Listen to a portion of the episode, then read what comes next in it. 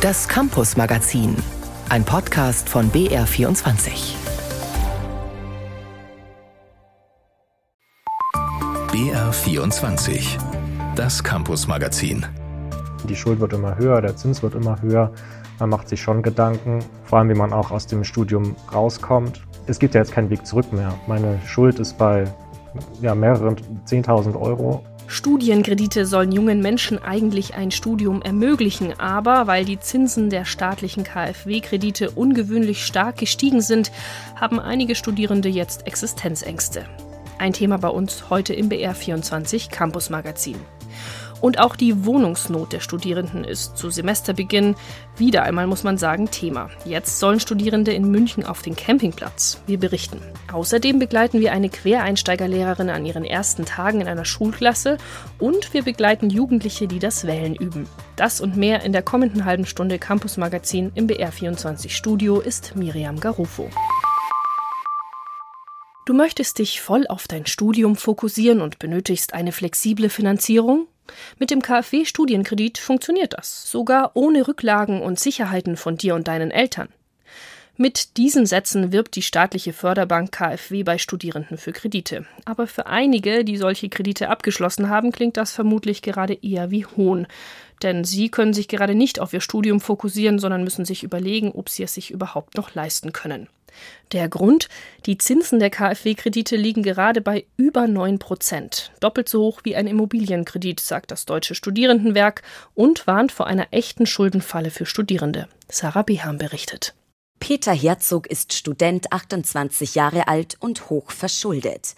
Für sein Jurastudium im oberfränkischen Bayreuth hat er einen Studienkredit der staatlichen KfW-Bank aufgenommen, damals zu niedrigen Zinsen. Das Problem, der variable Zinssatz ist jetzt auf über 9 Prozent erhöht worden, Rekordniveau. Die Schuld wird immer höher, der Zins wird immer höher. Man macht sich schon Gedanken, vor allem wie man auch aus dem Studium rauskommt es gibt ja jetzt keinen Weg zurück mehr. Meine Schuld ist bei ja, mehreren 10.000 Euro. Neben dem Kredit hat der 28-Jährige zwar noch ein Stipendium und jobbt an der Uni, doch das Leben ist teuer. Monatlich gibt Herzog rund 700 Euro aus. Das sind Lebensmittel noch nicht mit eingerechnet. Die jetzige Erhöhung der Kreditzinsen bedeutet für ihn, dass ich mich immer mehr einschränken muss, logischerweise, in dem, was ich halt ausgebe dass es dann auch irgendwann mal an die Substanz geht, indem es halt auch man irgendwann mal darüber nachdenken muss, was man sich zu essen einkaufen muss. Ohne Kredit könnte er sich das Studium zwar nicht leisten, dennoch rät er anderen Studierenden davon ab, jetzt einen neuen Kredit bei der KfW Bank abzuschließen. Matthias Anbuhl, Vorstandsvorsitzender des Deutschen Studierendenwerks, warnt ebenfalls. Es droht eine Schuldenfalle. Der Zinssatz für den KfW Studienkredit ist doppelt so hoch wie ein Zinssatz zur Immobilienfinanzierung. Das ist wirklich ein echter sozialpolitischer Skandal. Der KfW-Kredit aber als ergänzende Studienfinanzierung hat sich mit dem aktuellen Zinssatz jedenfalls ad absurdum geführt. Das zeigen auch die Zahlen des Zentrums für Hochschulentwicklung. 2022 haben den Kredit lediglich 15.500 Studierende neu abgeschlossen. Das ist ein Drittel weniger als im Vorjahr. Als Grund für die Erhöhung der Zinsen nennt die KfW den Anstieg des europäischen Referenzzinssatzes. Wie es heißt, erzielt die KfW mit dem Studienkredit keinen Gewinn, muss über den Zinssatz aber anfallende Kosten decken. Dennoch, das ist nicht hinnehmbar, meint Katrin Staffler, bildungspolitische Sprecherin der CSU im Bundestag. Sie fürchtet, dass Studierende ohne Hilfe der Eltern und bei den hohen Kreditzinsen das Studium ganz abbrechen.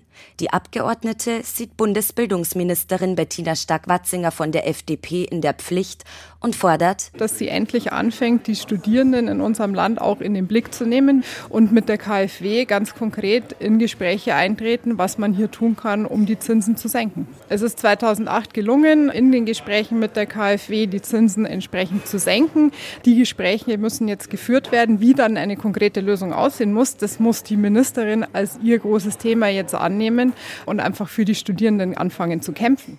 Statt eines Rettungssignals gibt es eine Absage vom Bildungsministerium.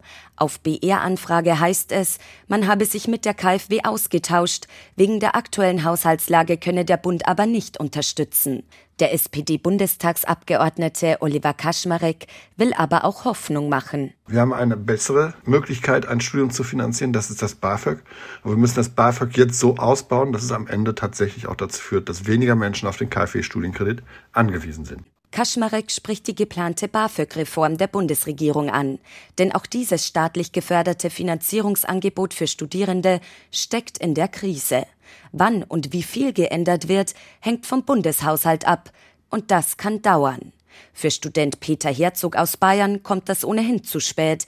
Er kämpft jetzt mit den Zinsen seines Studienkredits und hofft auf einen guten Job nach dem Studium, um seine Schulden abzuzahlen ich habe einen Weg vor mir, ich weiß ungefähr, wie ich ihn gehe und ich bin zuversichtlich, dass ich es schaffe. Aber einfach ist es natürlich nicht. Schuldenfalle Studienkredit. Und wir bleiben bei den eher prekären Verhältnissen von vielen Studierenden. Was halten Sie von dieser Wohnungsanzeige? Sieben Quadratmeter Kellerraum mit Dusch- und WC-Möglichkeit im nahegelegenen Schwimmbad. Oder auch damit. Dreier-WG in einem alten Liegewagenzugabteil. Das klingt verrückt, aber es sind Angebote für Studentenbuden. Ausnahmen klar, aber sie zeigen, die Wohnungsnot der Studierenden ist immens, inzwischen seit Jahrzehnten. Gerade jetzt, vor Semesterbeginn, in genau einer Woche starten Bayerns Unis und die Hochschulen für angewandte Wissenschaften sind schon gestartet. Wer jetzt noch kein Zimmer hat, hat ein Problem. Warum lässt sich das Problem Studentenbude seit Jahrzehnten nicht lösen? Susi Weichselbaumer hat sich auf Spurensuche begeben. Bunt angemalte Bungalows stehen in dichten Reihen. Hinter dem Olympiaturm geht die Herbstsonne unter. Aus Richtung U-Bahn und Bushaltestelle strömen die Studierenden heim ins liebevoll genannt Olidorf. Endlich ein eigenes Daheim in München. Manche können das noch gar nicht richtig fassen, denn das ist schwer, also mit den Kosten, vor allem hier in München. Wohnungssuche, Studentenwerke sind alle überfüllt. Man muss vier ähm, Semester warten, um hier im Olympiadorf eine Wohnung zu kriegen, wenn man Glück hat. Die beiden Freunde, einer angehender Architekt, der andere künftiger Volkswirt, zahlen 360 Euro im Monat. Das entspricht dem BAföG-Wohnungszuschuss. Also es ist schon gut, verhältnismäßig hier. Und verhältnismäßig einzigartig. Für ein Zimmer in einer Studenten-WG zahlt man auf dem freien Markt mindestens 700 Euro im Monat oder auch mehr. Wer bei Freunden unterschlüpft oder die Couch von Tante Erna bezieht, kommt vielleicht etwas günstiger weg, sagt Ingo Wachendorfer vom Studierendenwerk München. 11.500 Studentinnen und Studenten stehen dort auf der Warteliste. Bis ein Wohnheimplatz frei wird, mal eben, wie die Stadt München aktuell angedacht hat, auf den Campingplatz ausweichen, also der Vorschlag auf Campingplätze zu ziehen, das wird wahrscheinlich nur sehr wenigen Studierenden helfen können und dann ja auch nur auf Zeit, also bis es dann zu kalt wird. Was wir unseren Studierenden anbieten, ist bei wirklich notleidende Studierende, die dann theoretisch auf der Straße schlafen müssten, dass die dann eben einen Notschlafplatz erhalten. Diese Plätze sind aber immer nur begrenzt vorhanden. Außerdem gibt es noch einen Härtefallantrag, aber da reden wir dann wirklich von Notfällen. Ansonsten gilt, wer in München studieren und wohnen will, braucht Geld, Glück, Geduld. Aber das ist nichts Neues. In dieser Sendung von 1972 aus dem Archiv geht es um die Wohnungsnot der Studierenden. Ich habe mich dann also auf die erste Süddeutsche gestürzt und bin dann zum Telefonhäusl im Dauerlauf gestürzt und habe mir also dann durchgeschaut mit Kuli in der Hand und 30 Zehner. Ne? Und da telefoniert man halt dann an. Ich kann das bestätigen, dass in den 70er Jahren in München auch schon schwierig war, eine Wohnung zu finden. Und diese Situation hat sich nicht wirklich geändert. Urteilt Ingo Wachendorfer vom Studierendenwerk. Zwar wurden mehr Wohnraum geschaffen, aber der Zuzug nach München ist einfach zu stark. Allein in den letzten 20 Jahren sind es 50.000 Studierende mehr geworden, die in München eben einen Wohnraum suchen.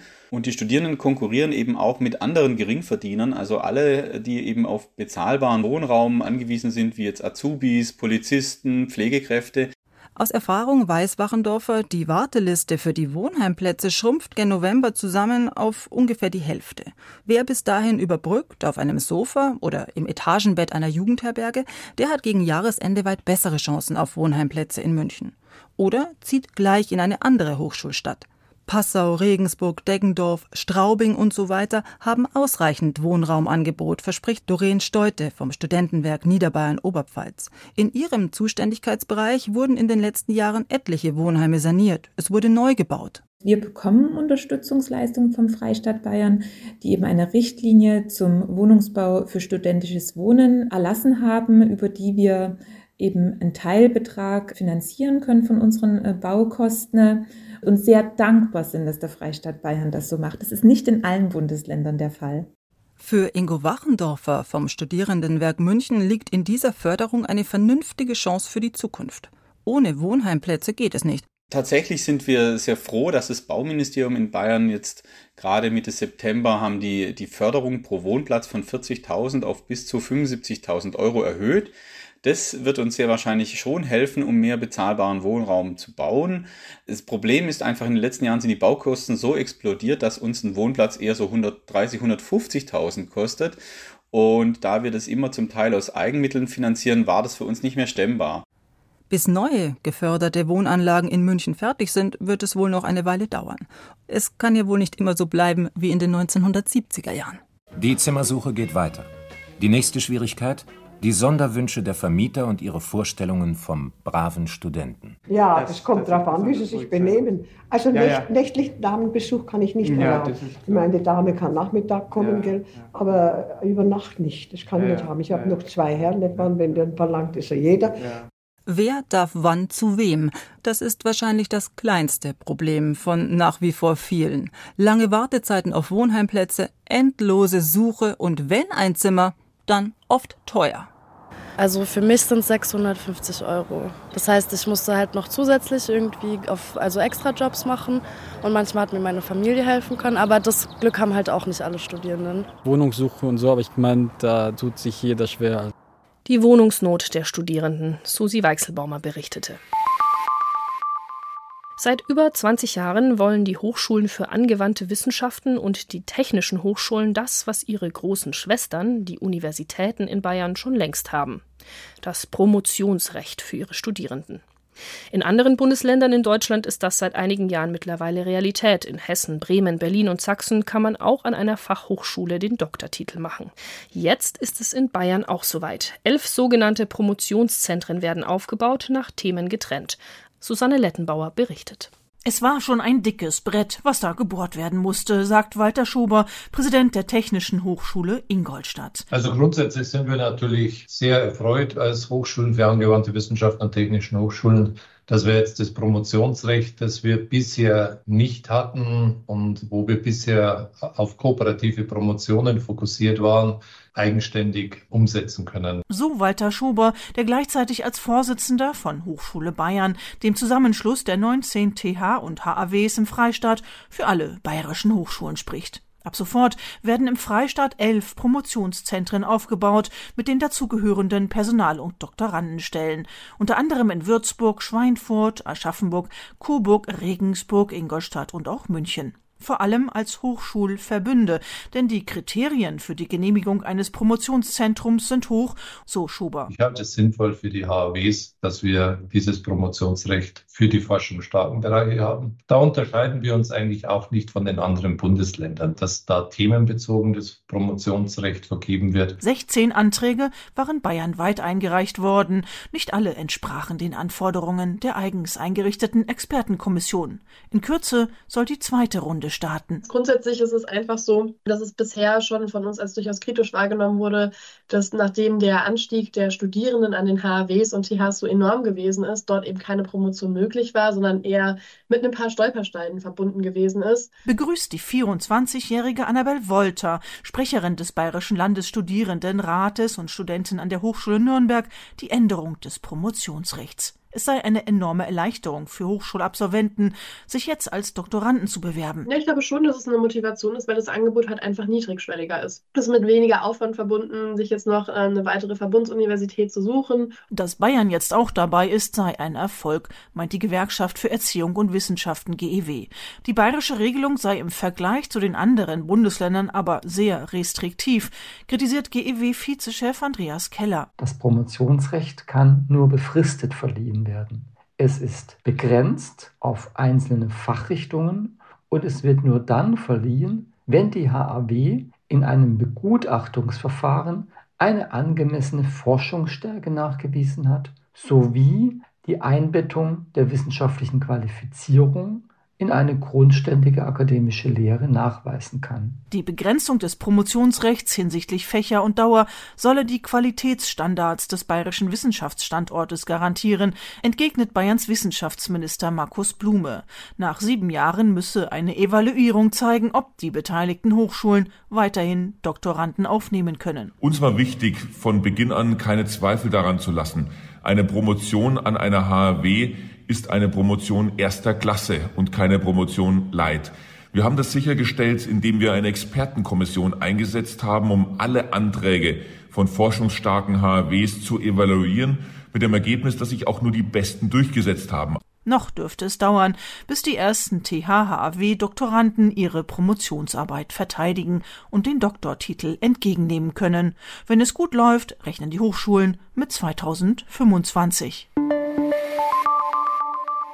Seit gut einem Monat läuft das Schuljahr in Bayern jetzt. Dabei sind nicht nur gut 130.000 Erstklässler neu in die Schule gestartet, sondern auch einige sogenannte Quereinsteiger-Lehrkräfte. Also Männer und Frauen, die beruflich eigentlich was anderes gemacht haben, sich aber entschlossen haben, in den Lehrberuf einzusteigen. Bayernweit gibt es derzeit etwa 600 davon. Sie sollen mithelfen, den Lehrkräftemangel zu beheben. Wie geht es ihnen? Wir haben dafür eine Quereinsteigerin aus dem Landkreis Passau in ihrer neuen Schule begleitet. Sie hat davor Politikwissenschaften und Anglistik studiert und früher für die Diakonie gearbeitet. Jetzt ist die 46-jährige Lehrerin. Wie sie als Referendarin an ihrer neuen Mittelschule zurechtkommt und was die anderen Lehrkräfte von ihr halten, Martin Gruber hat sich umgehört. Kurz vor acht gleich beginnt der Unterricht mit GPG, Geschichte, Politik, Geografie. Das Thema? Demokratie, weil die Landtagswahlen sind ja und da wollte ich die Schüler ein bisschen äh, darauf einstellen. Die ersten beiden Stunden sind nicht so dankbar, da sind sie noch ein bisschen müde, aber da muss man halt Schwung reinbringen. Guten Morgen. Als erstes Wiederholung der letzten Stunde, Grundbegriffe. Demokratie ist, wo die Bürger entscheiden. Diktatur bedeutet, dass nur einer entscheidet, wie in Nordkorea, Russland und China. Wow, sehr gut. Sehr schön. Homaira Leopoldsberger ist Quereinsteigerin. Nach Journalismus und Projektarbeit zuletzt bei der Diakonie, jetzt also Lehramt mit 46. Die ersten beiden Wochen hier an der Mittelschule Pocking waren gemischt, gibt sie zu. Englisch war es extrem, da war ich ziemlich am Boden, gebe ich ehrlich zu, weil es schwer war, gegen die Lautstärke anzukämpfen. Die Betreuungslehrerin hat mir ganz klipp und klar gesagt, wie das zu handeln ist, hat mir wirklich wichtiges Handwerkszeug ja, gelehrt. Ich mache das eins zu eins nach und dann dann ja, hoffe ich, dass es bei mir auch funktioniert. Es funktioniert. Das könnt ihr euch schon mal überlegen, weil das kommt sowieso als Hausaufgabe. Was würde ich machen, wenn ich Präsident wäre, wenn ich die Macht hätte? Wow. Ich mache erstmal die Preise erstmal niedriger, vor allem Döner. Es ist viel zu hoch. Und die Kids, die finden ihre neue Lehrerin ziemlich cool. Sie ist sehr gut. Also bei ihr ist der Unterricht interessant. Sie ist auch sehr nett und höflich. Sie macht es mir entspannter. Sie bringt den Stoff relativ gut rüber. Quereinsteigende Lehrkräfte wie Homaira Leopoldsberger brauchen wir unbedingt, sagt ihre Chefin, Rektorin Diana Springer-Ferasin. Ich habe einige Lehrer, die jetzt demnächst in Pension gehen, die müssen ersetzt werden. Dann hoffentlich mit diesen Quereinsteigern, die auch dann hier an der Mittelschule bleiben werden. Klar würden branchenfremde Lehrer ins kalte Wasser geschmissen, weniger fachlich, mehr was Pädagogik oder Didaktik angeht. Der Umgang mit pubertierenden Mittelschülern, einige verhaltensauffällig, viele mit Migrationshintergrund, sei manchmal herausfordernd. Das ist eine Nervenarbeit, was wir hier leisten. Das muss man aushalten können. Vor allem an der Mittelschule ist das Didaktische und Pädagogische am wichtigsten. Fachwissen ist da untergeordnet. Leute, die zu viel Fachwissen mitbringen, die müssen ja das ganze Fachwissen, das sie haben, runterbrechen auf das Niveau der Mittelschule. Da kann man sagen, dass manchmal diese Leute vielleicht eher am Gymnasium, wo das Fachliche im Vordergrund steht, besser aufgehoben werden. Melanie Neulinger-Seil ist Betreuungslehrerin in Pocking. Sie kümmert sich um die neue Kollegin, gibt ihre Erfahrungen weiter. Eine Grundangst war von ihrer Seite zu Beginn durchaus spürbar, also ein unfassbarer Respekt vor dem, was da auf sie zukommt.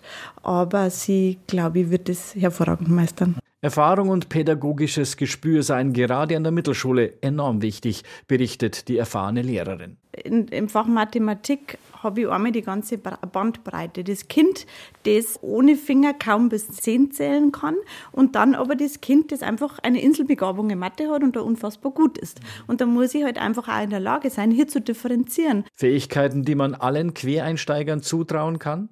Allen sicher nicht, sind sich die Rektorin und die Betreuungslehrerin sicher. Wir haben gesagt, Man muss sich Zeit geben bis Weihnachten. Und wenn man diese Zeit übersteht und sagt, das macht Spaß, dann schafft man es auch. Zurück in die achte Klasse. Zwei Stunden sind fast rum. Es ist unruhiger geworden, weil auch intensiv diskutiert wird über Demokratie, Parteien, auch über Flüchtlingspolitik. Man muss ja den anderen, die eine bessere Zukunft wollen, so wie wir alle hier, man muss denen auch helfen. Also so, so, wie man uns geholfen hat. Also sind alles interessante Sachen, die hier so in den Klassenraum kommen. Ich sehe die Wortmeldung, aber wir müssen für heute Schluss machen. Und wir werden nächstes Mal genauso gut weitermachen mit Monarchie, Diktatur, mit den Parteien. Und das wird noch richtig heiße Diskussionen geben, aber darauf freue ich mich, ja? Und jetzt wünsche ich euch noch einen schönen Tag. Humaira Leopoldsberger, die Quereinsteigerin, scheint das Lehrersein schnell verinnerlicht zu haben. Es äh, bleibt keine andere Wahl, sonst hat man verloren. Aber ich kann nur betonen, äh, der Rückhalt und die Unterstützung ist enorm wichtig, die ich hier habe an der Schule. Und dann funktioniert das. Die Wahllokale sind am heutigen Wahlsonntag noch bis 18 Uhr geöffnet. Wer also seine Stimme noch nicht abgegeben hat, kann das noch gut zwei Stunden lang tun aber natürlich nur die Wahlberechtigten, die über 18-jährigen Bürger Bayerns logisch. Die unter 18-jährigen haben dagegen schon gewählt, allerdings nur als Übung. Einmal bei der sogenannten U18-Wahl Ende September und noch einmal bei der sogenannten Juniorwahl, die jetzt kurz vor der echten Landtagswahl stattfand. Julia Demel war in einem Nürnberger Gymnasium dabei. Vor dem Wahllokal bildet sich eine lange Schlange. Jugendliche stehen mit ihren Ausweisen und einer Wahlbenachrichtigungskarte in der Hand vor einem Tisch. Dahinter sitzen drei Mädchen aus der Klasse 9a. Ihre Klasse hat die Juniorwahl am Melanchthon-Gymnasium organisiert. Die einzelnen Schüler haben die Wahlbenachrichtigungskarten ausgeteilt bekommen. Dann haben wir hier zwei Stimmzettel, jeweils die erste und die zweite Stimme. Wir haben die Wählerverzeichnisse, in denen wir ankreuzen, wer schon seine Stimme abgegeben hat. Ja, also alles, was man für eine richtige Wahl braucht. Natürlich die Wahlurne auch. Die Stimmzettel sehen fast identisch aus wie die der echten Landtagswahl. Auf einem riesigen Zettel stehen Dutzende Kandidatinnen und Kandidaten, die tatsächlich im Nürnberger Osten antreten. Auf einem kleineren wird die Partei angekreuzt. Nach und nach verschwinden die Schüler im Wahllokal hinter den Sichtschutzwänden. Für viele ein spannender Moment. Unsere Eltern machen das ja alle und dann fühlt man sich so ein bisschen erwachsen, sage ich jetzt mal. Wenn man natürlich einfach mal so ein bisschen das Feeling bekommt dafür, wie es Wählen halt allgemein ist auch. Wer seine Kreuze gemacht hat, wirft den Zettel in eine versiegelte Wahlurne. Ein Wahlhelfer achtet darauf, dass dabei alles mit rechten Dingen zugeht. Schüler ab der siebten Klasse dürfen sich an der Juniorwahl beteiligen. Organisiert wird das Projekt von dem Berliner Verein Cumulus mit Unterstützung der Bundeszentrale für politische Bildung. Das Melanchthon-Gymnasium ist bereits seit fünf Jahren dabei, erzählt Geschichtslehrer Markus Spangel. Der Sinn steckt dahinter, dass Jugendliche, die noch nicht wählen dürfen, Demokratie üben. Und das kommt nicht vom Himmel oder kann nicht theoretisch erklärt werden, sondern muss als Projekt praktisch durchgeführt werden. Denn seit Wochen bereiten die Lehrer mit den Schülern die Wahl vor. Im Unterricht wurde das Wahlsystem mit Erst- und Zweitstimmen besprochen. Die Schüler hatten die Aufgabe, sich über die verschiedenen Parteiprogramme zu informieren. Dann konnten sie mit dem sogenannten Wahlomat im Internet herausfinden, welche Partei am ehesten zu ihnen passt. In dieser elften Klasse ist die Frage, ob schon 16-Jährige ein Wahlrecht haben sollten, trotzdem umstritten. Es gibt mit Sicherheit viele, die sich da wirklich gut drauf vorbereiten, die da auch verantwortungsvoll mit umgehen. Aber es gibt mit Sicherheit auch einige, die das Ganze noch nicht so ernst nehmen, die tatsächlich da auch noch nicht so viel Ahnung haben, für die das jetzt zum Beispiel eben mit so einer Juniorwahl eine gute Vorbereitung ist, schon mal auch zu sehen, was für Folgen das Ganze hat wie langwierig das auch ist, dass das wirklich ja einige Jahre die gleiche Partei bleibt, die man da wählt und dementsprechend bin ich nicht unbedingt dafür. Ich glaube, es gibt auch viele in unserem Alter, die dann einfach aus Spaß irgendwas ankreuzen würden und das gilt ja schon für längere Zeit, das Ergebnis dann. Und deswegen weiß ich jetzt nicht, ob ich das jetzt so gut fände. Aber ich finde es schon mal gut, dass man sich jetzt schon damit auseinandersetzt und dann in zwei Jahren dann nicht vollkommen naiv reingeht und keine Ahnung hat von irgendwas. Die Stimmen der Juniorwahl werden ebenso akribisch ausgezählt wie die der echten Wahl. Nun heißt es mit Spannung warten auf den Wahlabend, denn ebenso wie die Ergebnisse der Landtagswahl wird auch das Ergebnis der Juniorwahl am Abend veröffentlicht. Mit diesem Beitrag geht das heutige Campus-Magazin auf BR24 zu Ende. BR24 am Sonntag. Das Campus-Magazin.